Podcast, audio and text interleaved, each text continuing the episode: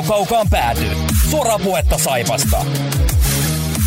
Studiossa jääkiekkoselostaja Marko Koskinen sekä urheilutoimittaja Mikko Pehkonen. Tervetuloa mukaan!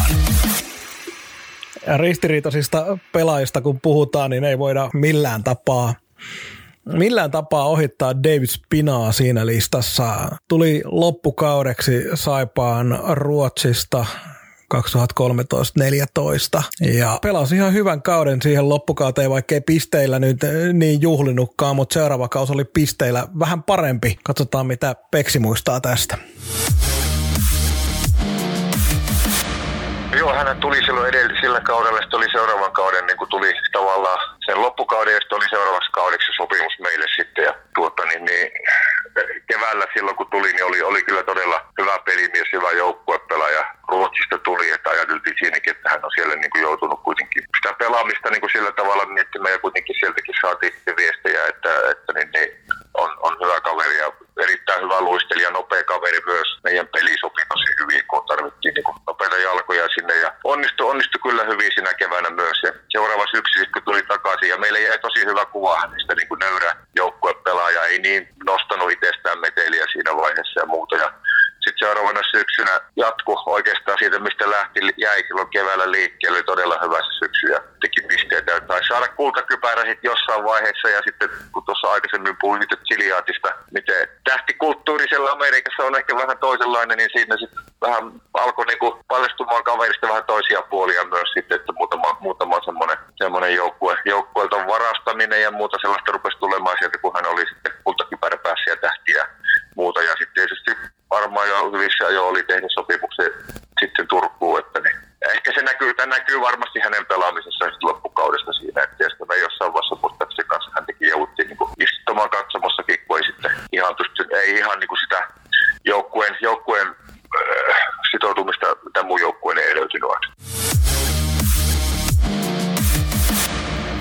kaikki jatkoajassa, aina kun puhutaan siitä, että kun hyvä pelaaja loppukaudesta ei pelaa enää kovin hyvin, niin sillä on jo soppari seuraavalla kauden, seuraavan kauden joukkueeseen, niin nehän ovatkin totta näin.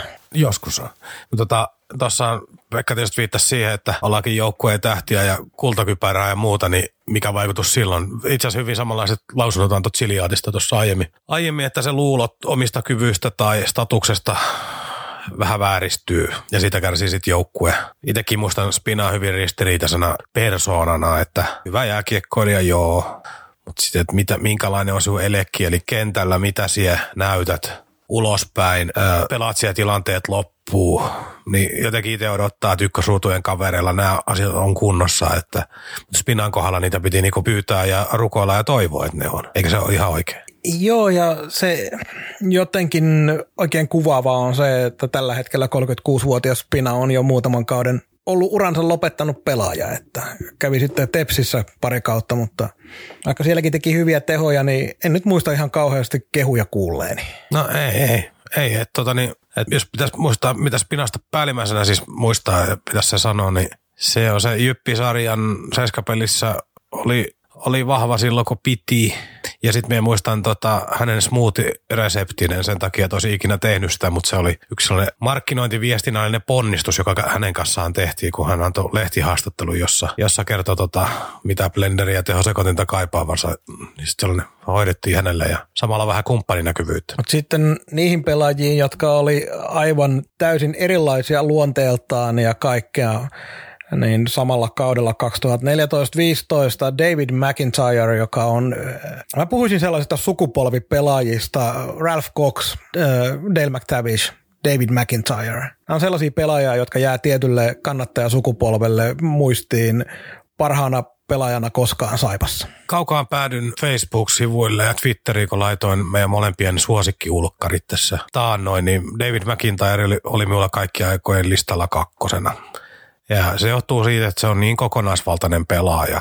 Aloittaa, pelaa ylivoimaa, alivoimaa, pystyy tekemään peliä, on ihan kohtuullinen maalintekijä. Peliäly on äärettömän hyvää luokkaa, johtajaominaisuudet. Se, miten se otti Lappeenranski ulkomaalaispelana koppia haltuun, haltuun niin yhtenä, yhtenä tota joukkueen henkisistä johtajista oli jotenkin niin omalla, omalla aikakaudella niin ennennäkemätöntä. Sitten se oli täysin pedantti esimerkiksi siitä, miten oman paikan siisteys on puukopissa ja muuta. Se kaiken niin esimerkillisesti niin, että häne, häne, hänestä ei ole varaa sanoa kenenkään mitään. Äärettömän mukava ihminen, jonka kanssa joku asia sovittiin, niin se piti aina.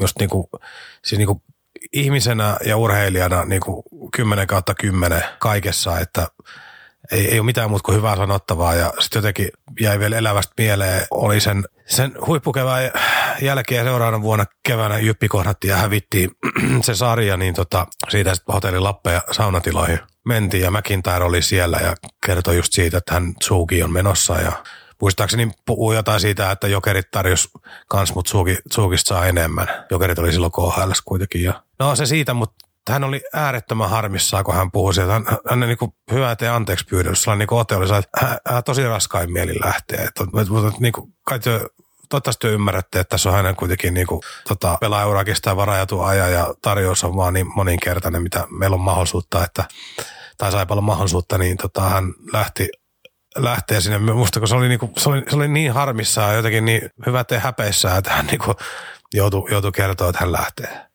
Joo, se kannattajillekin suunnattu video siitä, missä McIntyre hyvästelee Saipan kannattajat ja kaupungin, niin kyllähän siinäkin ihan aidosti näyttää kyynel melkein olevan silmässä, että et tekee sen ratkaisun, mikä tietenkin ammattilaiskiekkoilijan pitää tuossa tilanteessa tehdä ja kaikki ymmärtää sen, kyllä se on ihan selvä juttu. Mutta se, että pelas kovalla sydämellä Saipassa. Joo, ja sitä se jäi, se peliesitykset silloin toisen kauden tänne Tsukin lähtöön, niin jäi vähän piippuun, jolloin sellainen muistikuva, että hänellä oli silloin, silloin jo paikat aika romuna esimerkiksi pudotuspelisarjassa Jyppiä vastaan, jossa hän ei todellakaan loistanut. Loistanut, mutta hän oli aika romuna silloin, kuten oli melkein koko jengi. Jussi Markkanen oli sivussa ja oli itse asiassa kymmenkunta ukkoa melkein paskana, niin tota, se oli vähän huono loppu sille, koska joukkueessa oli potentiaalia paljon enemmän. Samalla kaudella toinen pohjoisamerikkalainen pelaaja, Chad Rau, oli semmoinen kans, mikä saipalaisten sydämiin tuli, eikä vähiten siitä, että voitti sitten myös maalipörssinkin. Mutta nyt kun McIntyre Rau-kaksikosta puhutaan, niin tähän väliin voitaisiin napata tuosta Kallioniemen kommentit herroista.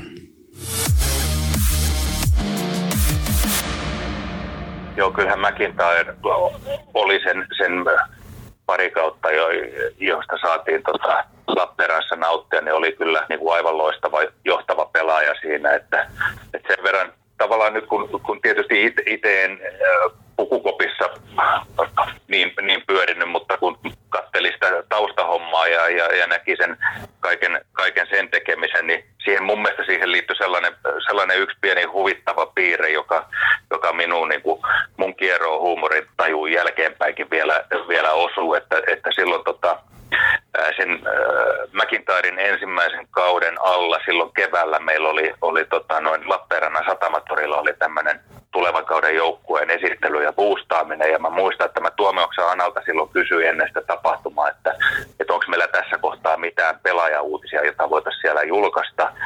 Että et ei tarvitse mitenkään erityisemmin tietysti sen takia niin kuin jouduttaa, mutta että et olisihan se kiva, kun meillä on siellä niin kuin tori täynnä faneja, että jos me voidaan joku uutinen kertoa. Ja Anna sanoi, että no saattaisi tuosta yksi, yksi tota noin, niin lappu tullakin valmiiksi. Ja, ja, ja siellä sitten satama lavalla niin Surakan Vesku sitten niin kuin haastatteli Anaa ja, ja kysyi, että onko mitään uutisia. Ja Ana kertoi sitten, että joo, että me ollaan, tota, ollaan juuri tehty juuri tehty pelaajasopimus David McIntyren kanssa ja, ja musta oli, mä muistan, mä, mä olin siinä lavan takana, niin mua pikkusen huvitti se ihmisten, niin kuin, huvitti ja lämmitti se ihmisten suuri luotto Anan osaamiseen ja tekemiseen, että siis tori ylty huikeisiin uploadeihin siinä. Ja mä olin, että hetkinen, että eihän meistä kukaan tiedä tästä kaverista oikeastaan mitään tai ole välttämättä kuullutkaan. Mutta, mutta sitten kun toi Mäkki tuli, tuli siihen ryhmään, niin oli kyllä alusta saakka, oli, oli huikea, huikea pelaaja ja ja aika usein sitten tietysti tota noin, niin se, että pystyy olemaan huikea pelaaja, niin se tarkoittaa sitä myöskin, että, että tulee siinä kopissa ja siinä joukkueen muuten siihen dynamiikkaa sopii. Ja, ja ka- kaikin tavoin mun mielestä Mäkki oli sellainen niin kuin,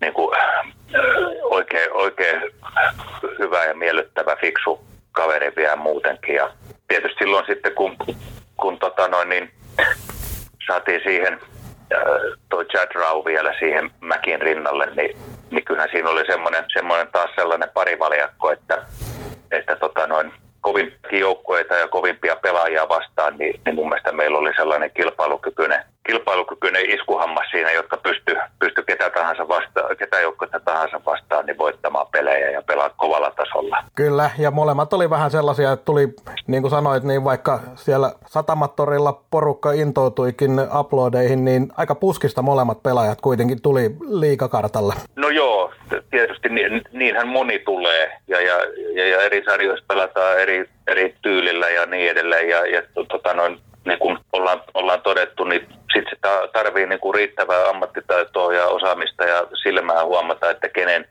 millaisen pelaajan pelityyli voi sitten esimerkiksi meidän liikan pelityyliin osua tai, tai jonkun yksittäisen joukkueen pelityyliin. Ja, ja kyllä Tuomio Oksana siinä teki myös, myös näiden kahden pelaajan osalta niin erinomaista työtä. Ja nyt tuosta noin Kallioniemen kommenteista. Pakko palata nopeasti vielä McIntyreen ennen kuin otetaan Rau käsittelyyn, mutta kuunnellaan tuo sopimuksen julkaisu tähän väliin. Tämmöinen äh, kaveri, kanalainen kaveri kuin David McIntyre, niin hänen kanssaan on tehty äh, 161-vuotinen sopimus. Se oli kyllä ihan paikka. Näin siinä Lappeenrannan Satamattorin yleisö otti David McIntyren julkaisun Raikuvin uploadein ja veikkaan, että kovinkaan moni ei tiennyt, kuka oli tämä kaveri, joka tuli AHLstä parinkymmenen pisteen tilastoilla Saipaan. No, no ei varmasti tiennyt. Muistan itse, että on hyvin samantyyppistä kuin Riku muistaa, että tota, vähän sellaista myhäilyä takana, että nyt varmaan seuraavaksi on kännykät esille, että kuka?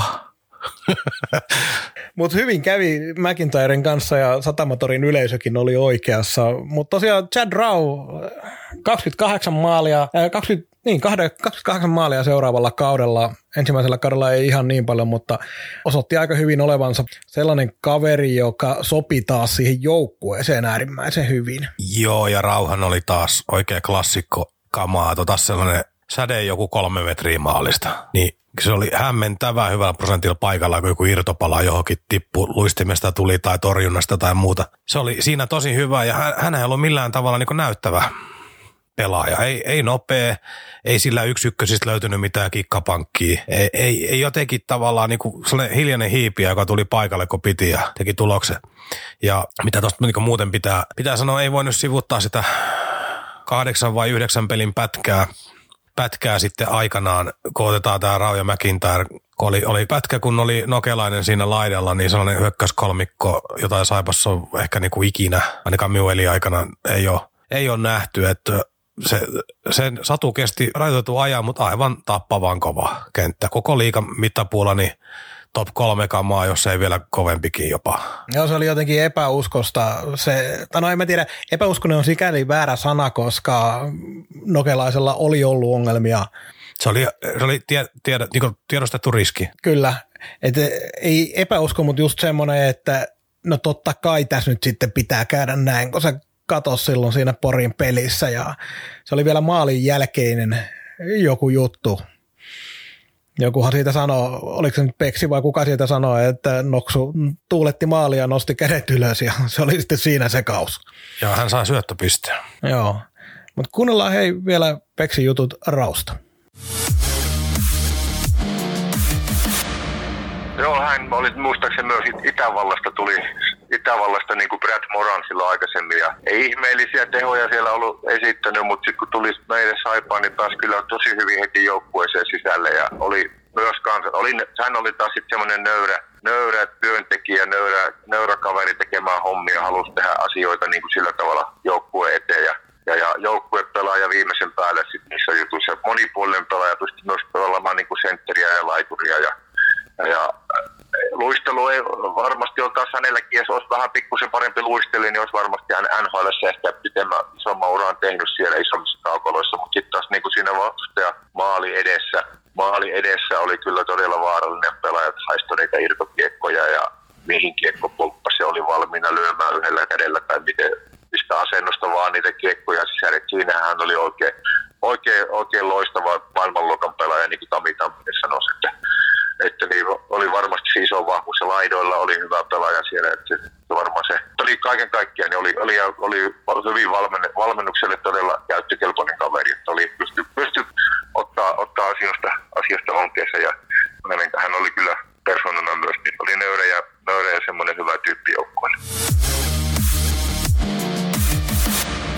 Uratilastoja kun katsoo, niin Saipasta lähdön jälkeen Kunlunissa KHL 40 pistettä 60 peliin ja KHL pari kautta, mutta aika moni hieraisi vähän silmiään, kun kuuli ja puhdisti korviaan, kun kuuli, että Raul läksikin tuonne Britteihin sitten tälle päättyneelle kaudelle. Joo, oliko siinä joku opiskelukuvio? Kyllä, tämmöinen, oli, tämmöinen tieto löytyy, että vähän niin kuin opiskeluiden takia läksi sitten Iso-Britannian puolelle pelaamaan lätkää kuitenkin 33-vuotiaassa ja KHL-vuosia takana ihan hyvillä, hyvillä pistemäärillä. Et ehkä sitten ei kuitenkaan se, ehkä siinä on tehty joku laskuyhtälö siihen, että siitä siviiliammatista sitten fiksumpaa tässä vaiheessa jo hypätä siihen kelkkaan.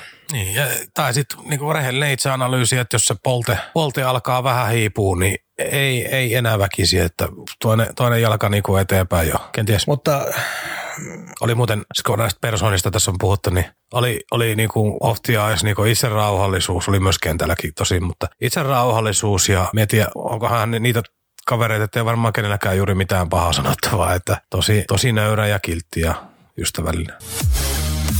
Kaukaan pääty. Suoraa puhetta Saivasta. Sitten jatketaan listaa eteenpäin. Mennään puolustajien maailmaan. Brett Carson, kanadalaispakki. Kolme kautta Saipassa ja semmoinen hyvin peruspakki tuli EBL-sarjasta, josta Saipakin ja liigassa ylipäätään EBListähän on tehty aika paljon hakuja viime kausina. Niin jäi sellainen kuva, että oli äärimmäisen luotettava pakki, ei millään tavalla saanut ei ollut millään tavalla semmoinen näyttävä eikä mitään, mutta teki oma hommansa ja teki sen hyvin. Tavallaan sellainen puolustajan prototyyppi, jota kaikki haluaa. Pystyy antamaan helpon ekan syötön, on luotettava kaksinkamppailija ja ennen kaikkea oman pään pelaaja. Ehkä, ehkä se tekee niin kuin hänestä pikkusen jopa, ainakin tuntui itse, oli sellainen fiilis, että se olisi ehkä vähän niin kuin jopa aliarvostettu, kun se ei ole näyttävä millään tavalla. Sehän ei myöskään tehnyt mitään monsteritaklauksia, vaan se oli sellainen koropalla kiinni, mailla, mailla vahva se voitti kamppailut sillä ja niin poispäin. Mutta voisin väittää, että valmen, valmennukselle niin kuin ihan, ihan täsmäase mille tahansa valmennukselle liikassa. Silloin kun pelasi parasta kiekkoa, niin se olisi mahtunut ihan mihin tahansa jengiin, jengiin luutimaan. Ja jollain tavalla se huoku myös se koko persona kentällä, että se oli äärettömän rauhallinen myös siviilissä. ei turhaa räiskynyt, niin se kentällä oli samanlaista eleetöntä tekemistä. Tykk- tykkäsin tosi paljon.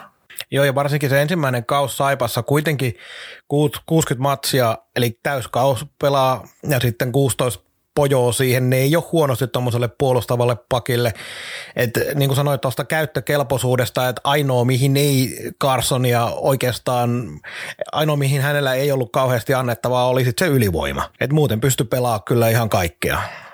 Kyllä, kyllä. Et luotettava selkäranka, selkäranka pelaaja ja tota, mm, mitä nyt muuten niin kuin – hänestä sanoi, niin tietysti siellä mahtui se yksi paha loukkaantuminen silloin Santasen kaudella, eli 16-17 taisi olla. Joo, palas 30 peliä vaan silloin. Joo, ja se oli, oli taisi olla joulukuu, kun Joo, silloin oli, ja Saipalla oli silloin kauheasti loukkaantunut. Silloin oli Brock Trotter, Curtis Hamilton oli loukkaantunut, John McFarland oli loukkaantunut, palasi joskus, taisi olla marraskuussa lopussa itse asiassa McFarland, kun hänen tietoja katseli, mutta se oli ihan kauhea kaus ylipäätään loukkaantumisten kautta Saipalla. Joo, ja se oli yksi sellainen niin kuin sen kauden alamäen symboli oli se, että Carson kun loukkaantui, niin siihen ei koskaan hommattu korvaajaa. Joo. Eli etit, etittiin ainakin virallisten versioiden mukaan, mutta ei sitä koskaan tullut. Sitten Carson, kun ajattelee sitä, että miten rauhallisesti ja luotettavasti pelasi, niin pitää kuitenkin muistaa, että siellä on melkein sata NHL-matsia taustalla, että ei mikään ihme, että tuli itse rauhallisuus.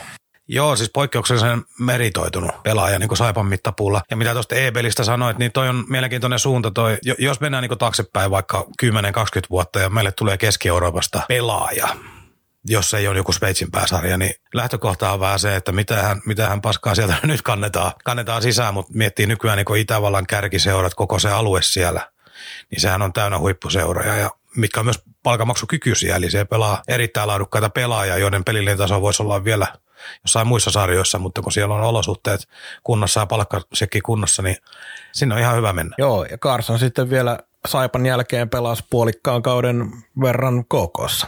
Ja Brett Carsonista meillä on myös Pekka Tirkkosen kommentti, joten pyöräytetäänpäs ne sitten tähän väliin. Ei, ei itsestään tehnyt hirveästi numeroa, teki töitä, töitä kyllä ja vaatii itseltään paljon niin kuin, koko ajan suorituksia, sillä tavalla hyviä suorituksia. Ja hyvä tyyppi muutenkin, semmoinen vähän hiljaisempi kaveri myös, mutta niin kuitenkin pystyy hyvin tulemaan ja pääsi porukkaan hyvin sisällä ja monta vuotta hän sitten Saipassa kuitenkin pelaskin ja, ja myöhemminkin joskus muista sen taisi mennä silloin ja Tuomaksi, tuo, Tuokkolan Tumpin kanssa juttelin, niin kyllä, kyllä kehu, kehu heti ensimmäistä pelistä lähti, että on, on loistotyyppi ja hyvä pelaaja ja semmoinen just luotettava ja ties aina mitä häneltä saa ja, ja oli semmoinen tuota, niin, joukkue, joukkueelle semmoinen ihanne pelaaja ihan varmasti. Sitten jatketaan tota puolustajien parissa vielä eteenpäinkin, eli Juhan Larsson. Juhan Larsson oli, aika paljon samoja sanoja pystytään vetää Carsonin kanssa. Larsson äh, Saipassa oikein luotettava oman pään kaveri, mutta Larssonilla ehkä oli potentiaalia enemmän myös hyökkäyspäähän. Ne ei ihan sillä tavalla toteutunut. Joo, toi ihan, ihan sama tuli mieleen, että nimenomaan hänessä oli jotenkin sellaisen hyökkäävän, pisteitä tekevän pakin elementit olemassa – mutta sitten sit ne, sit ne ei ihan täysin realisoitunut ja sitten kyllähän muuten, muuten niin mukavan miehen niin kuin päälle pitää pikkusen puhua Nekakin, niin kyllä Larsson oli pikkusen hazardi herkkä, että siellä tapahtuu aika paljon sellaisia yllättäviä asioita. Että jos ei pysty luottaa niin kuin aina, niin Larssonissa oli pikkusen aikapommin vikaa. Jos Larssonista, kun näissä mielikuvilla aina kun pelataan, niin mä haluan nostaa tähän vaiheeseen, ootko samaa mieltä pelit tyylissä, siinä miten, minkälaiselta kaveri näyttää kentällä, hirveän paljon samaa kuin Juri Kuznetsovissa. Peliasento ja kaikki. No kieltämättä, itse asiassa nyt kun sanot, niin on, on, on paljon samanlaista meininkiä, meininkiä. Ja vähän tämmöinen kaartelija. No on, on. Et terävyyttä pikkusen puuttuu ja vähän ilkeyttä. Löytyyhän se merkintä sieltä pudotuspelimaailmasta, tota, Saipa Jyppi, Larssonille ulosajo, kun Anssi Löfmanin kohtas Joo. kentällä, niin tota, kattelin YouTubessa, kun tähän jaksoa valmistauduttiin, niin täytyy sanoa, että niistä kuvakulmista, joita sieltä tarjottiin, niin ei ottanut vieläkään oikein selvää, että mihin se mailla osuu. Joo, no se nyt ei ole mikään ensimmäinen kerta ja tuskin viimeinen kerta liikassa, kun tällaisia ulosajoja nähdään.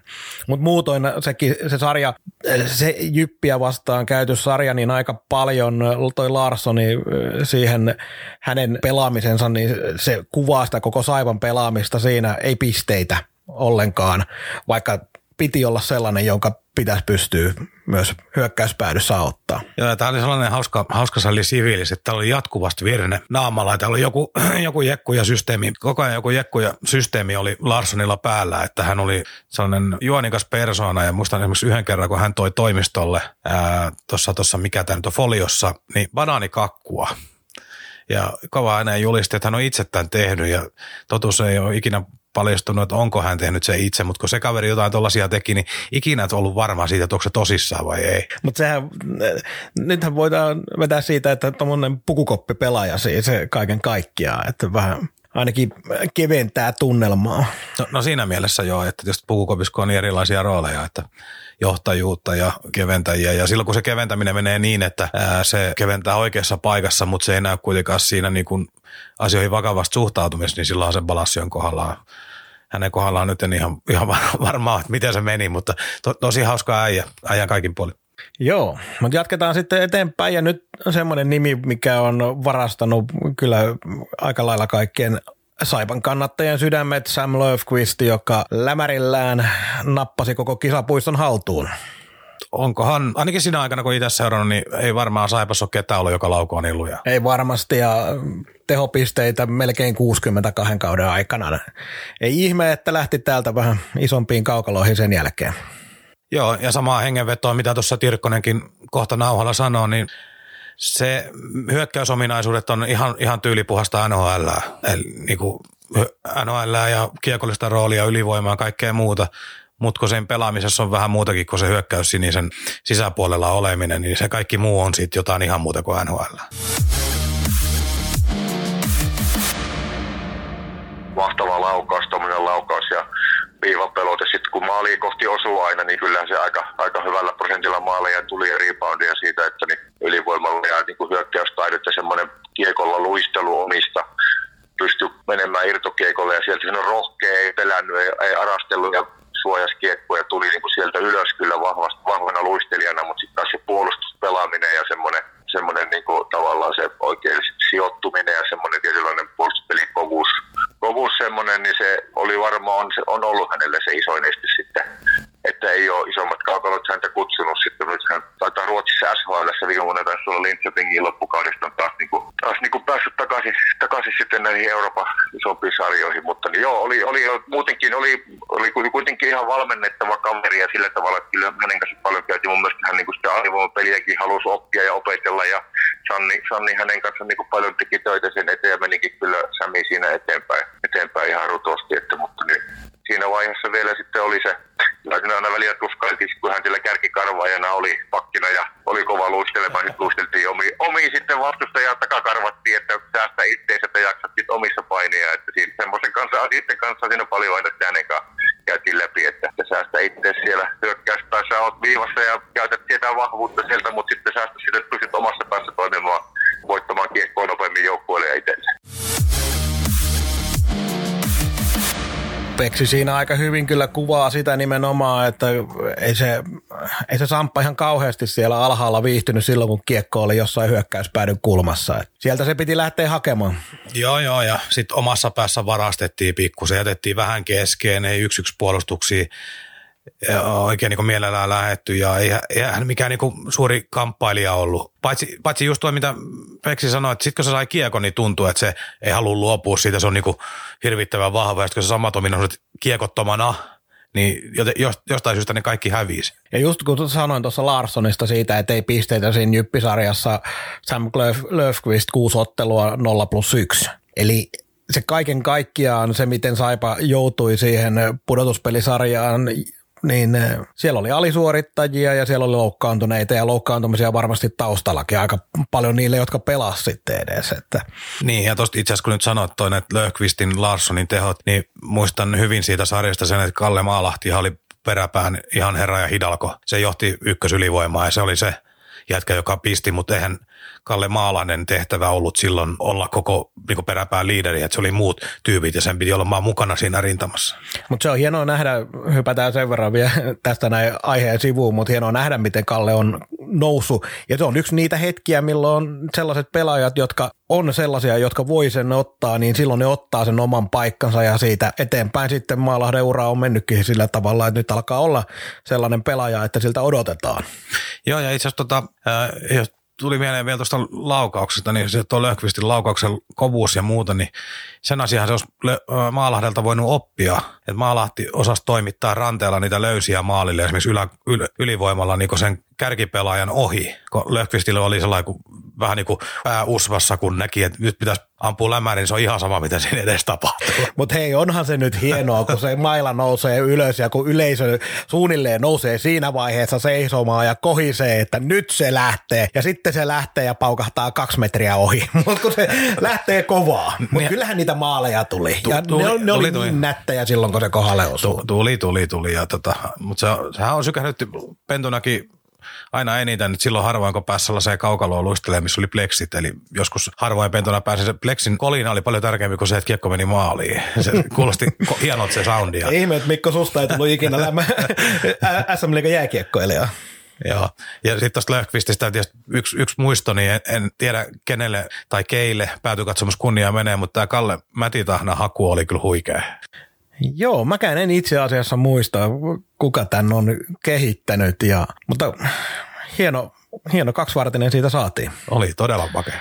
Nythän tosiaan, niin kuin tuossa noin Peksi sanoi, niin Linköpingissä 33 matsia, 16 pistettä, melkein 70 jäähyminuuttia ja tuossahan oli vähän py- isompi pelikieltokin Löfqvistille tällä kaudella. Ai, niin oli se, oliko se tuomarin Joo. koskemattomuus oli tämä? Joo, joku tämmöinen oli ja tietenkin hän siitäkin julkisuudessa tuli, kuten pohjoisamerikkalaisilla varsinkin, oikein nöyrät anteeksi pyynnöt ja sun muut. Että. Mutta jotenkin Löfqvist on aina ollut semmoinen pieni, hän ei ole likainen pelaaja, hän ei pelaa sillä tavalla kovaa, mutta aina semmoinen pieni vaaran tunne, että räiskyvä luonne kuitenkin kaukalossa. Muutenkin kuin pelkästään sen laukauksen osalta. On se, että taas mennään tähän pääsumussa osastoon, mutta kun se ottaa sen kelasen vauhdin, vauhdin ja on päättänyt jotain tehdä, niin hän on just sellainen tyyppi, että jos se tielle sattuu joku, niin sitten se kolataan. Ja sitten tällaiset niin kuin laitotaklaukset tai polvitaklaukset, ja tällaista tulee helposti tilanteessa, kun vyöt pikkusen liian kovilla kierroksilla. Oot varomaton. Pakkina 117 ottelua ja 50, mitä tuosta tulee, 55 pistettä, niin onhan se nyt aika kova suoritus ja yksi viihdyttävimmistä pelaajista kuitenkin, mitä mä muistan. On ehdottomasti ja emme yhtään ihmettele, että täällä on sitä haikailtu seuraajohdon puolelta takaisinkin. En tiedä, onko ne kuinka paljon ollut PR-puheita, että on McIntyre ja Löfqvistia kyselty, kyselty oli tai ei, niin kyllähän ne on sellaisia herroja molemmat, että fanit ottaisi ilomielin takaisin ja Löfqvist kaikki ne puutteineenkin, niin liika on paikka, jossa se pystyy loistamaan, että kovemmissa on vähän vaikea. Niin, nyt kuitenkin se, että tuskin tarvitsee ihan äkkiä odotella, koska Löfqvistin palkkapussi varmaan on jo ilman koronaakin aika saipan ulottuvilta. Todennäköisesti. Mutta mikäs meillä on seuraavaksi listalla? Sitten mennään tota siirtorajahankintaan. Tämä on merkittävä, merkittävä nimi siinä mielessä, että Saipa on erittäin harvoin siirtotakarajalla ollut se joukkue, joka on päässyt pikkusen niin kuin näpäyttämään muita, niin Voitek Polak siirtyi HPKsta 2016 siirtorajalla. Se oli siirtorajan viimeinen päivä. Muistan sen hyvin, kun samalla, samalla tuli Henderson, että se oli koko päivä itsellä yhtä, yhtä odottelua, että Riku ilmoittaa, että on ehkä tulossa valmistaudu. Nyt näyttää siltä, että ei tuukkaa, hei tilanne muuttu. Niin olisiko se ollut jotain niin tyyli yhdeksän jälkeen illalla, kun se vahvistus tuli, niin se oli sellainen voitohetki, että, että jumalautsi, että nythän tässä näytettiin niin vähän hauista. Joo, 49 peliä ja 27 pojo oli sillä kaudella HPKssa ja kun ei mennyt kovin kummoisesti HPKlla se kyseinen kausi, niin äh, kova ryöstö. Oli kova ryöstö ja sen perässä oli useita jengejä ja siitä käytiin tarjouskilpailua. Et jotain Saipa maksokin, mutta Saipa halusi ottaa, ottaa niinku riskiä siinä kohtaa, kun oli kassa ihan taistelukunnossa ja niin poispäin valitettavaa tässä saakassa oli se, että tämä jää kuriositeetiksi Saipan historiaa siinä mielessä, että sitten tuli vamma ja pilas pudotuspelit. Joo, nyt kun otetaan tässä näin kaksi tällaista siirtorajan kovaa hankintaa, niin Brad Moran ja Voitek Polak. Polakilla oli loukkaantuminen ja pudotuspelit jäi, jäi mitä oli ja sitten samahan se oli Moranin kaudella sitten, niin se, siitä ei kaksista tullut sitä loppukaudesta, mutta isoja hankintoja justiinsa sellaisilla kausilla, kun ei kummosesti sitten kuitenkaan loppujen lopuksi mennyt. Joo, ja se oli julma, julma tota pudotuspeli, pudotuspeli kevät, että siellä kun se lähti siitä, että Markkanen sai, oliko solisluuhu vai minne sai kiekoharjoituksessa. Joo, ja joo. Siitä oli siitä oli Polakkeja ja Pakmaneja ja Ville Kohoja ja muita. Se oli aivan armoton liuta loukkaantuneita. McIntyre ymmärtääkseni pelasi myös kyseiset pudotuspelit, oliko nivusvaiva ja muuta. Niin mentiin valmiiksi Jyppiin vastaan joukkueella, jos oli kymmenkunta loukkaantumista. Osa yritti pelata, osa ei pystynyt pelaamaan. Ja meillä oli sitten Jyppi kun ties sen tilanteen ne oli fyysisempi joukkue, niin nehän tuli ja ylijyräiset. Se oli se Kevin Henderson pikkusen, pikkusen haasto vastaan ja sai jotain hämmennystä aikaa, mutta muutenhan oltiin niin, niin jyrä alla kuin olla ja osaa. Että se oli harmillinen panostuksesta huolimatta, oli saavat parempaa, mutta vammoille nyt ei voi mitään.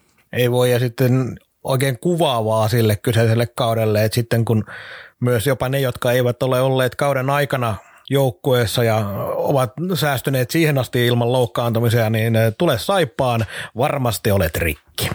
Ja Tirkkoselta myös kommentteja Polakista, joten kuunnellaan mitä Peksi sanoo. Joo, valitettavasti joo. Polak oli silloin, oli tavallaan, kun siinä loppuvaiheessa saatiin niitä hankintoja tehtyä ja oli isot odotukset ilman muuta ja muutamassa pelissä siinä se väärin muista jonkun pelin taas ratkaista siinä lopussa rankkareissa ja muuta ja oli syöttämässä maala ja sillä tavalla sitten taas se nivusvamma tulla sitten jossain vaiheessa siinä ja ei sitten pystynyt loppukautta, että harmittaa, että jäi hänestä se sellainen viimeinen potentiaali mittaamatta sitten, että niin oli, oli kyllä taitava pelaaja ja kiekokas todella taitava, myös vahva suojaamaan kiekkoon, pitämään kiekkoa ja sillä tavalla niin kuin hyvä vahva pelaaja ja hyvä vahva taitava pelaaja, mutta niin ei jäänyt, valitettavasti jäi vaan liian vähin pelit. Sitten tota, siirrytään kaudella eteenpäin. Curtis Hamilton. Pari kautta saipaa. Minkälainen fiilis herrasta jäi? Joo, eli taas pitää vetää vähän yhtäläisyyksiä vielä tuoreempiin tapauksiin. John Persson tällä kaudella aloitti loistavasti, niin Curtis Hamilton, sehän kun tuli saipaan, niin se näytti siltä, että se tekee liikassa ihan mitä se haluaa. Oikein sellainen kaveri, joka pistää kiekkoa pussiin ihan jokaisesta paikasta, kun vaan löytyy. Ja ei se nyt ihan niin hyvä sitten ollutkaan. Ja sitten silläkin kaudella, kun tuli, tuli sitten saipaan takaisin, niin oletettiin, että nyt tuli mestari, mutta ei tullut. Joo, itse jäi niin hyvin, hyvin ristiriitainen muisto siitä pelaajasta, että siis kieltämättä osasi tehdä maaleja, maaleja, mutta se mikä itselle jäi mieleen, niin se tietty raskas rakenteisuus, josta hän oli iso kaveri, mutta jotenkin niin, kuin niin diisseli, diisseli, että tuntuu, että onko niin pelinopeuden kanssakin vähän vaikeuksia ja ää, aika, aika hatarat muistikuvat sitten loppujen lopuksi, että et, et mikä, mikä niin hänen käyttöarvonsa oli ja aika vaisuksi että jos otetaan tässä kohta, puhutaan John McFarlandista lisää, mutta Hamilton McFarland esimerkiksi, niin silloin, olikohan se nyt joulukuussa, joulukuussa kattelin statseja, niin siellä oli esimerkiksi sellainen pätkä, että molemmilla herroilla taisi olla yksi tehopiste suurin piirtein niin kuin joulukuun ensimmäinen viiva jouluaatto välisenä aikana. Joo. Niin silloin se oli kaus, kun kaikki ulkomaalaiset melkein niin tippu kelkasta. Joo, Hamilton, kun ei kuitenkaan mikään pienkokoinen pelaaja ollut ja että on, on pärjännyt niin urallaan sillä, varsinkin junioriaikana sillä koolla ja kaikella. Päässyt NHLäänkin yhden pelin verran kokeilemaan, mutta ei varmaan sitten vaan taidot yksinkertaisesti riittänyt niissä karkeloissa kovinkaan pitkälle. Mutta kun ei ne riittänyt sitten oikein SM-liigassakaan, että sitten siirtyi Tepsiin, niin silloinhan taisi tulla saman tien loukkaantuminen ja loppukaussivussa, oliko se näin? Joo, siis hän Tepsissä pelannut juuri yhtä. Kaksi matsia. Joo, joo. On merkattu. Näin oli, ja se oli muutenkin, kun Tepsi haki tota Savilahden ja Hamiltonin Saipasta, niin se on sellainen trade, että Saipan piti tietysti taloutta paikatakseen treidit tehdä ja Tepsi ei sanonut yhtään mitään. Oli oikein ryöstökalastus. että kuka ryösti ja kenen. joo, joo. Mutta siis, mut Köylissä oli kuitenkin sitten taas kaukalla ulkopuolella niin kauhean mukava kaveri. Joo, ei, ei mitään pahaa siitä sanottavaa. Että tasapaksu diisseli, eli mutta siihen nähden nimenomaan, että oli aika tasapaksu ja oli sellainen niin ok, mukava kaveri kaukalo ulkopuolella, ei mitään, mutta siihen nähden niin todella paljon hänestä pidettiin ulkopuolella kaukalosta, eli kannattajat piti häntä ehkä hieman isommassa arvossa, mitä hän oikeasti kentälle toi. Joo, se on mielenkiintoista, minkä takia joku persona, joku yksittäinen ratkaisu, pelityyli, se voi olla suurin piirtein hiustyylistä lähtee. Niin kuin, no, Frank vaikka, Banham. No joo, mutta just tämä, että niin kuin, joku vaan niin kuin iskee johonkin hermoon ja sitten kulttiasemaa saavutaan, siitä aletaan puhua ja sitten siitä alkaa tulee legendaa. Eikä se tarvii mitään järkiperusteita. Mutta se, sehän tästä kannattamisesta hauskaa tekeekin, kun järkiperusteita ei tässä tarvitse olla. Mutta tästä voisi oikeastaan suoraan heittää, kun mainitsin jo nimen, niin John McFarland. sinulla on varmaan tuoreemmassa muistissa herran, herran taustat, mutta siis puhutaan aikansa superlupauksesta, joka sitten urassa pätkällä Lappeenrantaan saapui.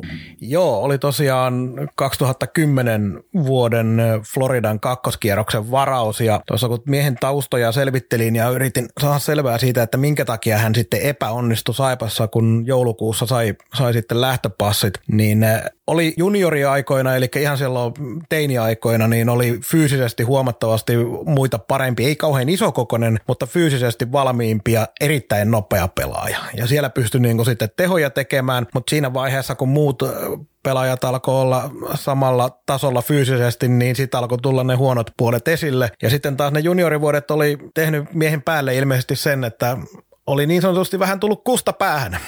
Anteeksi karkea kieleni, mutta tämä on pakko sanoa, kun ei vähän piti itseään sellaisena jumalasta seuraavana kiekkoilijana ja ilmeisesti muistaakseni löytyy myös YouTubesta tai jostain ainakin varaustilaisuuden pätkä, missä kun kaveri ei mennytkään ekalla kierroksella, niin oli pikkasen, pikkasen naama vakavana sitten. Mutta tota noin, taitava kaveri sinänsä tekemään maaleja silloin, kun sai kiekon vauhtiin, mutta siihen se oikeastaan jäikin. Että. Joo, liikatasollekin liike riitti tai siis oli erinomainen itse asiassa. Ja sitten tota, ja eikö se kauden startti ollut aika hyvä? Nyt täytyy sanoa, että pikkusen muisti heittää, mutta olin silloin rundilla mukana, oli moni muukin kannattaja, oli nämä Berliini ja Luula ja COL-keikat, niin eikö meillä ollut silloin oli McFarland ja Jääskeläinen ja kuka oli keskellä, oliko Järvinen? Eme. Eme. Eme oli ainakin jossain vaiheessa. Okay. En ole ihan varma, että oliko silloin, no. mutta ainakin Joo. loppukauden puolella Jääskeläinen ja Eme oli tai Faalandin loppuaikana oli. Joo, ne. joo. niin tota, se lähti niin jotenkin lentäen käyntiin ja hyytyi aika nopeasti. Joo, teki yhdessä kotimatsissa, oliko se just Berliiniin vastaan, niin teki kolme maalia. Ja ne CHL-tehot oli sitten viiteen otteluun kuusi pistettä. Ja alkukaudella muutenkin kohtalaisen hyvin pelasi, mutta ei vaan, ei vaan niin kuin kauden edetessä riittänyt ja sitten tuli loukkaantuminen myös. Joo, ja se on sitten mielenkiintoisempi asia, että Saipa ties hänen, hänen tota, sairaushistorian ja otti niin kuin harkitun riskin. Riski, joka realisoitu sitten, että jos näki jo syksyllä, tietysti peli asu päällä herrasta sitä nähty, mutta kun pukkarissa näki, niin sillä oli muista kumpi olkapää, mutta oli ihan jatkuvassa täydessä teipissä joka pelissä. Teipattu ihan ihan niin kuin todella reilulla kattauksella ja tota, se, ei, se oli rikki ja ne saipaa tuloa, se, ei, se pelaaminen syksyllä auttanut sitä yhtään. Ja jos en väärin muista, niin Saipasta lähtö, kun tapahtuu joulukuussa, niin taisi jonkunnäköistä puukotusta tulla sen jälkeenkin. jälkeenkin. Eli oli lähtökohtaisesti jo aivan, aivan ramuna. Joo, ei kyseisellä kaudella enää sitten pelannut ja muutenkin sitten seuraavalla kaudella 11 peliä Sveitsin kakkossarjassa. Sen jälkeen Pohjois-Amerikkaa vielä yhden kerran elättelemään toiveita, että se siitä lähtisi, mutta ei kauhean montaa peliä pelannut ja 26-vuotiaana urapaketti. Ja en, en ole tuota Santaselta kysynyt koskaan, mutta jäi, jäi varsinkin loppuaikoista jäi, jäi se olo, että tota, ei, ei ihan niin kuin Santasen suosikkipelaaja ollut, että sit se, sitä roolia ei niin joukkueessa enää löytynyt. Eli silloin se McFarlandin lähtö oli varmaan niin kuin oikeasti taas se klassinen helpotus molemmille osapuolille. Joo, Saipan uutinen siitä lähdöstä oli nimenomaan tällainen, että kun ei enää sen loukkaantumisen jälkeen ei enää hänelle oikeaa roolia löydetty, niin sekä pelaaja että seura olivat sitä mieltä, että parempi erota, erota ja se, että kun sanoit, että ei Santasen suosikkipelaajia ollut, niin siinäkin uudestaan mennään siihen, mitä löytyi tuolta, kun vähän kaiveli tietoja, niin jopa sellaisia tyyppejä, jotka ovat pelanneet häntä vastaan aikanaan, niin sanoivat vähän siihen tyyliin, että ei, ei haittaa vaikka ura loppui tällä tavalla. Okay. Että se junnuvuosien, teiniaikojen menestys oli niin pahasti kaveriin niin kuin itseään täynnä sen jälkeen, että ei tehnyt kavereita ympärillä ja oli myöskin jo niihin aikoihin raporttien mukaan aika itsekäs kentällä. Joo, no jotenkin helppo uskoa tosta. Mutta sitten ottaa tämän McFarland Hamilton, niin kolmanneksi lenkiksi sen kauden ulkkareista Brock Trotter, joka voi niinku helposti sanoa, että oli tämän kolmikon paras pelaaja. Oli, ja tuli Saipaan sillä tavalla, että siellä taustalla oli, äh, niin kuin aikanaan Scott Baanilla, niin Brock Trotterillakin oli kaksi kautta putkeen pelaamatta loukkaantumisen vuoksi, mutta kyllä oli taitava jätkä. Joo, näki pelin todella hyvin. Että just sellainen kaveri, että tota, pääset ylivoimalle, niin toi on helppo niin istuttaa tuonne jonnekin kaarelle kiekon kanssa ja alhaa tekee peliä. Just sen tyyppinen kaveri. Ja sitten oli kuitenkin riittävä laukaus siihen, että siinä oli jonkunnäköinen laukausuhkakin olemassa. Ei se pelkkä lätty ja heitteli ollut. Joo. 19 pojoa 33 peliin Saipassa, se kertoo enemmän siitä kauden, siitä, että miten se kausi meni, koska sitten kun pääsi kärppiin, niin yhdeksässä pelissä 12 pistettä. Kyllä, siis ko- kovan luokan tekijämies sattui vaan, niin kuin sanoit, niin sellaiseen kauteen, että oli no se Carsonin loukkaantuminen ja McFarlandin epäonnistuminen ja kaikki ne sitten kevätpuhdistukset siihen päälle, niin en mieti, jos Trotterilla olisi enemmän pisteitä reilustikin tuosta, niin olisi todennäköisesti aika monella muullakin, ja silloin se sarjan tilannekin olisi hyvin erilainen. Sitä, sitä ei voi tietenkään unohtaa, että kun tästä kevätpuhdistuksesta puhutaan ja Santasen kaudesta, että Saipahan kuitenkin roikku siinä pudotuspeli viivan tuntumassa sinne jonnekin vuoden vaihteeseen asti suurin piirtein, että se karkas tammikuussa jotenkin se juna vasta. Joo, ja sittenhän se alkoi tietenkin, kun pistettiin kaikki pihalle, niin, ja oli loukkaantuneita paljon, niin se loppukaus, en muista tuliko viimeiseen 20 peliin ehkä kaksi voittoa, jotain tällaista se oli. En muista Mikkelistä. Oliko Lasse Lappalainen teki jatkojalla tai joku tällainen oli? Näin taisi olla. Erittäin hyvä muistikuva. Toista voittoa en muista. No, no ei sillä fa- Faktan tarkistelijat tarkistaa niitä tilastosta. Tässä välissä pitää muuten sanoa, että erinomaista toimintaa faktan tarkistelijoista, koska ei varmasti täällä kaikkea muisteta ja kaikkea ehditty tarkistaa tai osattu tarkistaa, niin loistavaa, että tuolta löytyy tällaisia tällaisia kavereita, jotka pitää meidätkin vähän varpaillaan. On, on, ja sitä paitsi tässä kun puhutaan pelaajista, niin nämä jutut lähtee kerta toisensa jälkeen johonkin vähän arvaamattomaan suuntaan, niin silloin mennään ihan, ihan niin kuin oman muistin varassa, niin jos, ei, jos tässä määrässä ei tulisi unohduksia, niin oltaisiin aika koneita. Kyllä. Trotterista vielä sen verran, että sitten seuraava kaus äh, Saipa ja Kärppien jälkeen meni taas vähän siihen, että sai neljä peliä pelkästään tilille, mutta kaksi edellistä kautta siellä Ebelissä ja viimeisin kaus Slovakiassa 60 pistettä vajaaseen 60 peliin, niin ihan mielenkiintoista nähdä, mistä Trotter itsensä ensi kaudella löytää, kun kuitenkin vasta 33-vuotias. Joo, aikaa on vielä muutama vuosi ihan tehokkaasti pelata. Kaukaan pääty. Podcast, joka ei kumartele, vaan jolle kumarretaan. Ja sitten seuraavaksi siirrytään, voisi sanoa yhteen niin modernin ajan kulttipelaajaan, valko jässikkä Vladimir Denisov. Joo, muistan kun Denisov silloin kun Saippaan saapui, niin sain kunnian jonkinlaisen uutiskuvan väsätä ja se kaveri katse oli jo siinä heti sellainen, että hei nyt saadaan muuten kova jätkä. Et odotusarvoisesti oli tietenkin sellainen alakerran isäntä, mitä aina toivotaan. Ja nyt oli vielä tyyppi, joka oli KHL jonkun taklaus tilaston voittanut, niin mitä muuta voidaan odottaa kuin kovaa jässikkää alakertaa. Joo, siis siinä mielessä riskipelaaja nykyliikaan, että otteet olisi varmaan vieläkin kovempia, jos liikan tuomaritoiminta olisi tollaista, että toi KHL, esimerkiksi niin Villilänsi on varmaan, ja Pohjois-Amerikka hänelle helpompi paikka vielä toimii. Parhaimmillaan erittäin hyvä oman pään puolustaja ja tuo sen tietyn fyysisen pelotteen niin taklausten kautta kuin muutenkin muutenkin hyvin kaksijakoinen keikka Saipassa. Jälkimmäisestä vuodesta ei sit paljon kertomista jäänytkään, mutta eka vuonna varmaan niin teki sen vaikutuksen, mikä pitikin ja pitikin. Ja tota, vähän hankala, hankala tapaus sellainen arvioida, että kun toi kiekkoilu oli noilla kausilla, sanotaanko, mitä tämä nyt kaunista sanoo, vähän, vähän sekavan oloista oloista, niin se niin tarttua tuohon, että mitä hän olisi voinut olla jossain selkeämmässä pelitavassa tai selkeämmässä tilanteessa. Niin, jos se oma paikka ja oma rooli olisi ollut huomattavasti paremmin joko annettu tai otettu, ihan miten päin tahansa, niin Denisovilla olisi ollut paljon annettavaa semmoisena, niin kuin sanoit, se kulttipelaajastatus, niin olisi voinut nousta sellaiseksi ihan oikeasti, oikeasti kannattajien supersuosikiksi. Nyt oli tietenkin oma osastonsa, joka tykkäsi tosi paljon, mutta sitten kun se pelaaminen oli kuitenkin kokonaisvaltaisesti vajaata. Ja sitten jopa siinä omassa roolissaan sinne tuli paljon virheitä, minkä takia vastustaja pääsi ihan jopa siellä maalin edessä, kun missä miehen piti olla sellainen, että sieltä heitellään kaikki Chamboniluukusta ulos, niin ei se aina ihan sitä ollut. Niin oliko se nyt se pudotuspelisarja Tepsiä vastaan vai mitä tämä nyt meni? No joka tapauksessa muistan, muistan, että Denisov jollain tavalla kauden loppuun kohti niin romahti suorastaan pelitaso. Joo, kyllä se oli huonoa. Se oli ihan oikeasti hetken aikaa tosi huonoa.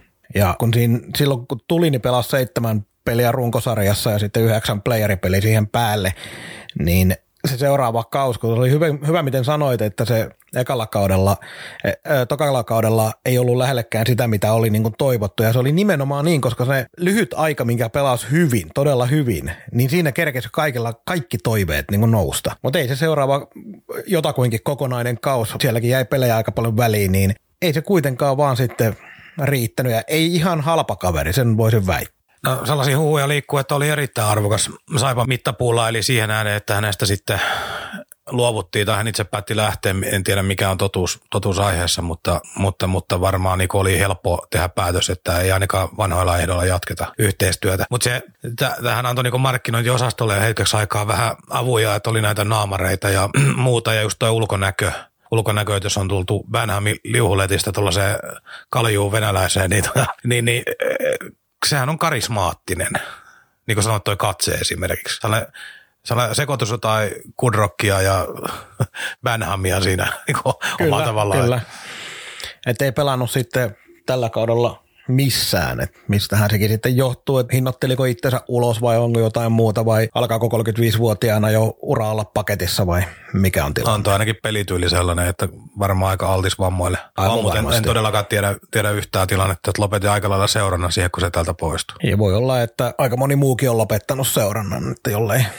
semmoisia tarjouksia sitten olekaan tullut enää, mihin haluaa tarjota, no, ottaa kiinni. Niin. Mutta varmasti hänkin tietenkin on KHL, kun on pelannut, niin eiköhän siellä jotain sukan varteekin ole riittänyt, öö, pistänyt. Ihan, ihan varmasti. Ja sitten se, seuraavaksi listalta löytyy tällaisen alustuksen kautta, eli tota David McIntyren jälkeen paras Saipassa syntynyt pelaaja, Cody Kunik. Ehdottomasti. Ja kyllä niin kuin, äh, erittäin sellaisella rehellisesti hyvällä omalla tunnolla voi sanoa, että on äärimmäisen tyytyväinen Kunikin uran jatkon suhteen, että miten on noussut, noussut Saipan jälkeen sellaiseen arvoon, joka kesti yllättävän pitkään, että jengi oikeasti alkoi ymmärtää, miten kova pelaaja oli kyseessä. Tai on. Mutta on. mut, mut muistatko siis sen, se oli se käsittämätön keskusteluralli, mitä käytiin siitä, kun osallistamme, että kunik on niinku feikki, että ei se pysty tuottamaan ja sitä ja tätä ja tota. Ja se oli niinku, sillä oli jostain ihmeen syystä hyvin vahvoja kriitikkojakin. Jo, jos miettii itse taas katsoa, kuinka kokonaisvaltainen jätkä toi oli ää, pelintekijä, tasapainottava pelaaja, aloittaa, ei falskannut puolustuspäästä, niin kuin oikein sellainen mallioppilas. Joo, tehopisteet tilastoissa ja McIntyren historiassa McIntyre samalla pelipaikalla ykkössentterinä. Nämä kaksi on aivan varmasti ne, mitä on aika paljon, paljon tota noin, vaikuttanut siihen, että Kunik ei saanut täällä niin isoa arvostusta kuin olisi oikeasti ansainnut. Toki pitää myös äh, sekin muistaa, että Kunik, kun ei niissä joukkueissa, missä Saipassa pelasi, niin ei vaan pystynyt nousemaan sille tehopistetasolle, mihin aivan varmasti on potentiaalia siitä huolimatta, että on myös puolustussuuntaan äärimmäisen hyvä. Että periaatteessa kahden suunnan sentteri, mikä pystyy sinne 50 tehopisteeseen. Ja se jo itsessään tuommoisena lyhyenä kuvauksena ainakin mulle kertoo aika kovaa tarinaa pelaajasta. Jos tämän päivän liikassa on potentiaalia osaaminen tasolla, että pisteet voi alkaa edes nelosella, niin sillä puhutaan niin kuin tähtipelaajasta. Siis sehän on fakta. Joo, Kukaan jo. ei 40 pistettäkään tee. Saati 50 ilmaa, että on tota todella kova. Joo, ja toi, tosiaan toi vi, viime kaus HPKssa niin 49 pisteeseen asti 59 matsiin, että siinähän 50 pisteen raja alkaa jo olla. Kyllä, kyllä. Ja sitten tämä oli, oli mielenkiintoista tästä kunikin ajasta täällä, oli tietysti tämä kaikki episodi, mitä siinä tapahtui sitten lähdöyhteydessä, kun Lehteräkin heitti ulkomaalaiset bussialle silloin kauden jälkeen päättävässä tilaisuudessa kertoo, että eivät, eivät oikein tätä oheisharjoittelua ja oma, omaa toimistoharjoittelua ymmärtäneet ja muuta, niin oli aika, aika ihmeellisiä ihmeellisiä juttuja ja tietysti kunikin kohdalla paljon. Me ollaan keskusteltukin silloin jossain ihan ekoissa jaksoissa siitä, että paljon oli viestejä siitä, että kunik ei ollut tyytyväinen valmennukseen ja nimenomaan niin päin, että ensimmäinen vuosi oli ollut kuulemma hyvä, hyvä ja to, toinen kausi oli ollut sitten kauhea. Ja jotenkin perusteltu sitä, että alkoi kauheasti asiat vaan muuttumaan. Ei, ei, mikä ei pysynyt enää niin vakaana, vaan koko ajan testattiin ja kikkailtiin ja väännettiin ja siitä ei niin kuin pystynyt niin kuin enää keskittymään tai tekemään niin kuin rauhallisesti sitä omaa peliä kehittää, kun koko ajan käännettiin niin kuin laivaa liian jyrkkiä käännöksiä. Ja toi ulkkareiden bussin alle heittäminen, niin jos se tapahtuu julkisesti, niin kuinka paljon sitä sitten tapahtuu joukkueen sisällä, että siitäkin on aika paljon viestejä kuullut, että toiset pelaajat tietty, äh, tietty tota noin, päävalmentajan suosikkikaarti sai enemmän anteeksi virheitä tai lepsuilua tai mitä olikaan kuin joku toinen kaarti. Että nämä kaikki asiat viittaa, mitä on kuullut, että pakko niiden on jo jonkin verran ainakin totta olla, koska niin paljon niistä on kuullut. Kyllä, ihan varmasti jotain totta. Mutta se ei todella kuitenkaan, vaikka myös sitä on kuullut, että Kuunik olisi halunnut, Mooli olisi halunnut jatkaa täällä, mutta mi, mistä näitä tietää, että olisiko, vaikka olisi kuka tahansa päävalmentajana, niin olisivatko silti jatkaneet, koska veikkaan, että palkkapyyntö nousee koko aika ja Saipan toimistollakin pitää aika paljon, paljon kattella sitä, että mikä on viivan alla tilanne. Kyllä, ja nyt kun sanot on Tyler Morley, niin mietin, että samassa joukkueessa Saipassa Cody Kuninka Tyler Morley, niin aivan jäätävän kova kaksi ulkomaalaista. Että jos niinku jotain vastaavaa on ollut niin kuin McIntyre Rau, ja mitkä on sitä ennen. Joo, ja nyt puhutaan siitä, että molemmat oli senttereitä, niin, ja pistepörssin top 10 olisi ollut moolikin todennäköisesti, jos ei olisi loukkaantunut. Kyllä. Niin ei sitä oikein pysty edes ihan oikeasti ajattelemaan, miten ko- kova ykkös- ja kakkosentterit Saipalla siihen vaiheessa oli. Et jos nämä pelaajat oli sitten niitä, jotka äh, eivät tehneet asioita oikein joukkueen sisällä, niin ihme juttu. On, on todellakin, että tota, äh, huippupelaajia tietysti aika näyttää se, että mihin, mihin, mihin ne asettuu niin historian valossa, koska tota, tässä on niin vähän aikaa heidän lähdöstä ja nythän me ei viime kauden ulkkareita edes käsitellä, koska ne käsiteltiin kauden jälkeen pelaaja-arviossa erikseen ja on liian vähän aikaa, että heitä kannattaa tällaiseen lähetykseen ottaa, mutta niin kuin, äh, lähihistoriasta niin Kuninka Morli on, niin kuin sanottu, niin sit, sitten McIntyren kausien niin tota, ehdottomasti kaksi kovinta nimeä. Kyllä vaan.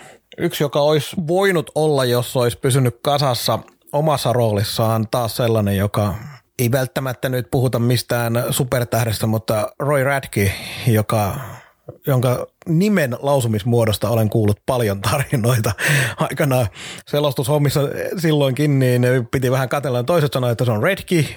Tätä tuli yhdestä taholta viestiä, että kuulemma perheessä sukunimi lausutaan Redki, mutta sitten Redki on ollut tämä enemmän englantia puhuvien käyttömuoto. Ollaan suomalaisena sanotaan ratke. Radke vai ratke? Ratke. Ratke. Tämä, Joo. tämä on vähän niin kuin se Ismo Leikolan vitsi siitä, että kun suomalaiset osaa lausua se alun niin kuin hyvin ja sitten lopussa löpsähtää niin kuin tämä esimerkiksi Google, niin kuin tiedetään, että se alku Google menee ihan oikein, mutta se ei vaan niin jaksa loppuun asti. Tämä kuulosti paljon paremmalta varmaan sun kertomana kuin Leikolan kertomana. Ja Kyllä se Leikola aika hyvin toi sitten. Ah okei. Okay. Mutta tota noin, Ratke olisi ollut oli viihdyttävä pelaaja, aika isokokoinen kuitenkin ja tykkäs mennä väleihin ja tykkäs ajaa maalille, kuka voisi unohtaa sitä Helsingin pelin tasotusmaalia. Mutta valitettavasti ura loppui päävammaan. Joo, ennen kuin menee päävammaan, niin tämähän oli myös mielenkiintoinen saipahaku. Mulla tuli pikkusen mieleen, mieleen tota Savilahti siinä mielessä, että tiedettiin valmiiksi, että hommataan niin selkeästi raakille. Ja jotenkin, oli jotenkin aistittavissa, että tosta kaverista ei ulos mitata vuodessa eikä kahdessa vielä juttuja, mutta sitten tuossa se uran päättäneen kauden ensimmäinen peli KK vastaan, eikö se ollut Martin Berger, Kyllä se vain oli. jonka taklaus kolahti kupoliin ja sitähän seurailtiin siinä pitkin syksyä. Saipahan ei tiedottanut asiasta si- silloisen linjan mukaan juuri mitään, mitään mutta hänen tuttaviltaan Lappeenrannasta kuuli kyllä, että huimas vielä niin kuin viikkoja sen jälkeen ja oltiin pimeässä, vietettiin paljon aikaa ja valo teki pahaa ja hallillakaan oikein päässyt käymään ja muuta. Ne kuulosti niin kuin hurjalta, jos miettii, miten nuori se jätkä silloin oli, mitä 20, Ja nyt on 23. niin, eli just 21 jotain tällaista, niin ton ikäinen kaveri joutuu tohon jamaan, niin onhan se aivan hirveätä kuultavaa. Et vaikka nyt ei, onko se ihan virallista ollut, että ura on nyt sitten paketissa vai? No, tämä on se oletus ollut itsellä, kun ei ole mitään tapahtunut, mutta Mutta onhan näitä tietysti ollut, jotka on jo pelannut vuoteen pariin ja sitten jatkanut, mutta toki päävamma on aina päävamma. no, se on juuri tämä ongelma, että joku selkä tai joku tällainen, niin välivuodet voi mahdollistaa vielä jatkamisenkin, mutta päävamma, niin en tiedä, voiko tollasella äh, noilla oireilla, joita hän sai, eli todella pahoja kuukausia kestäviä oireita, niin mi- mitä tekee seuraava niitti? Niin nimenomaan. Että onko se sitten niinku Sorov no, että sitten ollaan jo ihan oikeasti invalidisoitu. Niin, eli se todennäköisesti on niin, että vaikka pystyisikin vielä pelaamaan, niin ei kannata. No melkein sanoisin näin, että hän on nuori mies, hän kerkee, jos vaan niin kuin terveys sallii, sallii, en todellakaan tiedä missä kunnossa hän tällä hetkellä on, mutta jos terveys sallii, niin hän kerkee tästä opiskelemaan ja miettimään niin kuin tulevaa ihan, ihan eri tavalla. Et harmillinen tarina, tuollainen iso, iso järkäle, haiskahti, siinä oli yhdistelmää kaiken maailman Scott Barneyta ja kaikkea, kaikkea pikkusen niin kuin juonikkuutta maalintekoa löytyi ja vahvuutta maali ympärillä. Sellaista niin kuin potentiaali oli ja tuohon useampi vuosi niitä ja mihin olisi herra päässyt. Joo, yksi pelaajatyyppi, mikä mulle tulee mieleen taas Saivasta aikana takavuosilta, niin Shane Toporowski, että kun olisi vielä saanut vähän enemmän voimaa ja kaikkea siihen. Että hän oli, niin kuin sanoit, niin oli isokokoinen, mutta ei mitenkään sillä tavalla vahvan näköinen, että pikkasen semmoinen luikunnoloinen. Mutta niin nuori pelaaja, että siinä olisi ollut vuosia aikaa sitäkin fyysistä puolta kehittää. Helposti. Että, että semmoisen voimahyökkääjän prototyyppi. Kyllä, kyllä. Mutta se on niin tavallaan turhaa spekulointia, että toivotaan herralle vaan hyvää vointia. Se on tietysti ensimmäinen asia. Ehdottomasti. Ja niin kuin sanoit, noi, käytiin noita tämän kauden ulkkareita aikaisemmissa jaksoissa, joten niihin ei lähdetä sen ihmeemmin, mutta viimeinen nimi tässä meidän neliosaisessa sarjassa ei päästä päättämään mihinkään kulttipelaajaan, mutta kuitenkin aika hyvään hakuun. Puolustaja jälleen Brendan Kitchton, joka tuli saippaan AHLstä, pelannut siellä useamman vuoden, ei ole edes päässyt yrittää ylhäällä. Perinteinen tapaus lähtee sitten hakee uralle uutta nousua Euroopasta. Ja yllättävän hyvin osui kyllä kohdalleen. 46 peli 23 pistettä ja oli sellainen haku siihen, siihen paikkaan, että toi niitä, niitä juttuja kentälle, mitä tarvittiin, mutta joku ihme jäi sitten puuttumaan. Eikö hän, hän ollut taas näitä klassisia, että alku oli ihan hirvittävän hyvä. Siis niin tehopisteiden valossa ja sitten se tasaantui, mutta se alku oli jotenkin sellainen näyttää, että nyt tuli muuten ihmeukko, että se oli viivalta ratkopas pelejä useammankin kerran. Joo, ja sitten sellainen, että ei, ei vedellyt mitään superlämäreitä tyyliin Löfqvist, vaan osas toimittaa kiekkoa maalille ja osas laittaa sitä myös, myös sitten maaliinkin aina välillä. Mutta taisit sanoa tuossa noin aikaisemmin, kun puhuttiin, että ei jäänyt oikein kuitenkaan mitään mieleen. No, ei, ei hirveästi. Et siis toi pistemäärähän on fantastinen, jos pakki tekee 0,5 keskiarvolla, jos täydellä kaudella 30 pistettä, niin onhan se hirveä määrä. Mutta sitten jotenkin jäi pikkusen vaaliukset. Pisteitä tuli paljon, joo. En, en, en ole erikseen katsonut paljon, niistä tuli ylivoimalla tehty, mutta, mutta jotenkin sellainen, ei se tuntunut kuitenkaan niinku peräpään liideriltä. Ei se ollut sellainen, mitä on aikanaan aiheuttanut joku niinku vaikka se yksi kausi oli vaikka Ryan Glenn tai tämän tyyppiset, että tämä on mun puolustus. Niin Kiston oli vain jotenkin yksi jätkä muiden joukosta, joka teki vähän enemmän pisteitä. Se, mikä mulle jäi fiilis kuitenkin noin kuin kannattajien äh, noita kommentteja lukenut ja vähän haaskellut, mutta Kitstonkin oli vähän semmoinen, että hänenkin perään jäätiin todella paljon sitten haikailemaan, että se sai aika paljon sitä omaa pelin tavallaan vajavaisuutta anteeksi sillä, että niitä pisteitä kuitenkin tuli sitten. Joo, ja haikailuhan ymmärtää sen takia, koska täällä haikailtiin kiekollista puolustaa koko viime kausi. Se on ihan totta. Eli tavallaan sitten niin just se, että Robin Salo nousi tiettyä roolia Vainio nousi, niin ne vähän paikka sitä, mutta sellainen niin selkeä Kistonin korvaajahan sieltä listoilta puuttuu.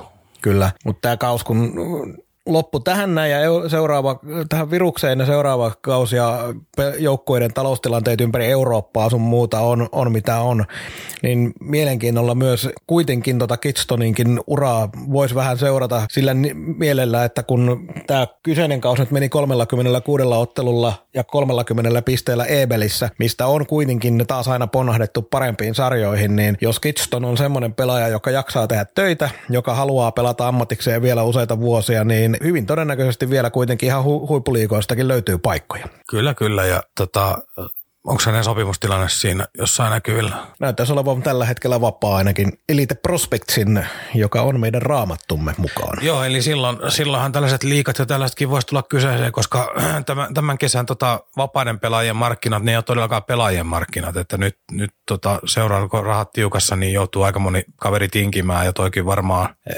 hulluimmat palkkaunelmat voi haudata, niin, ja pelipaikkoja on tarjolla vähemmän. Kyllä. Mutta näin.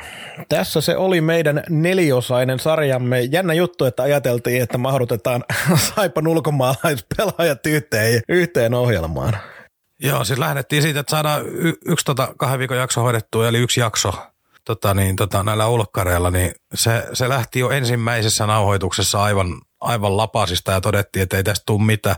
Sitten puhuttiin kahdesta jaksosta, sitten puhuttiin kolmesta viiva neljästä. Ja mitä tämä tavaraa nyt on tullut varmaan 5-6 tuntia? No kuutisen tuntia tässä on näihin tullut ja aivan varmasti aika paljon jäi sillä tavalla myös sanottavaakin, että olisi ihan mielenkiintoista varmaan jossain vaiheessa tehdä sellainen jakso näiden, ei nyt ihan lähihistoriassa, mutta jossain vaiheessa semmoinen ulkkarijakso, että mitä jäi mitä jäi sanomatta? Vähän niin kuin myytin murtajat aina tekee välillä, että kun ne palautteen perusteella palaa vanhoihin myytteihin, niin me voidaan palata vanhoihin ulkkareihin jossain vaiheessa. Joo, ja mehän saadaan yksi puolitoista tunnin jakso siinä, kun tehdään niin faktankorjausjakso ulkkarijaksoihin.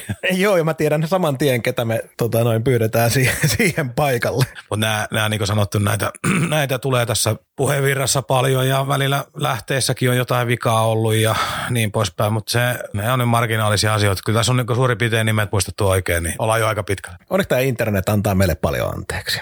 Niin ja ihmiset on hirveän ymmärtäväisiä ollut meitä kohtaan. Se on tärkeintä ja se on oleellista koko tämän sarjan perusteella. Ja nyt ollaan vielä niin kuin ymmärryksen puolella, ei säälin puolella.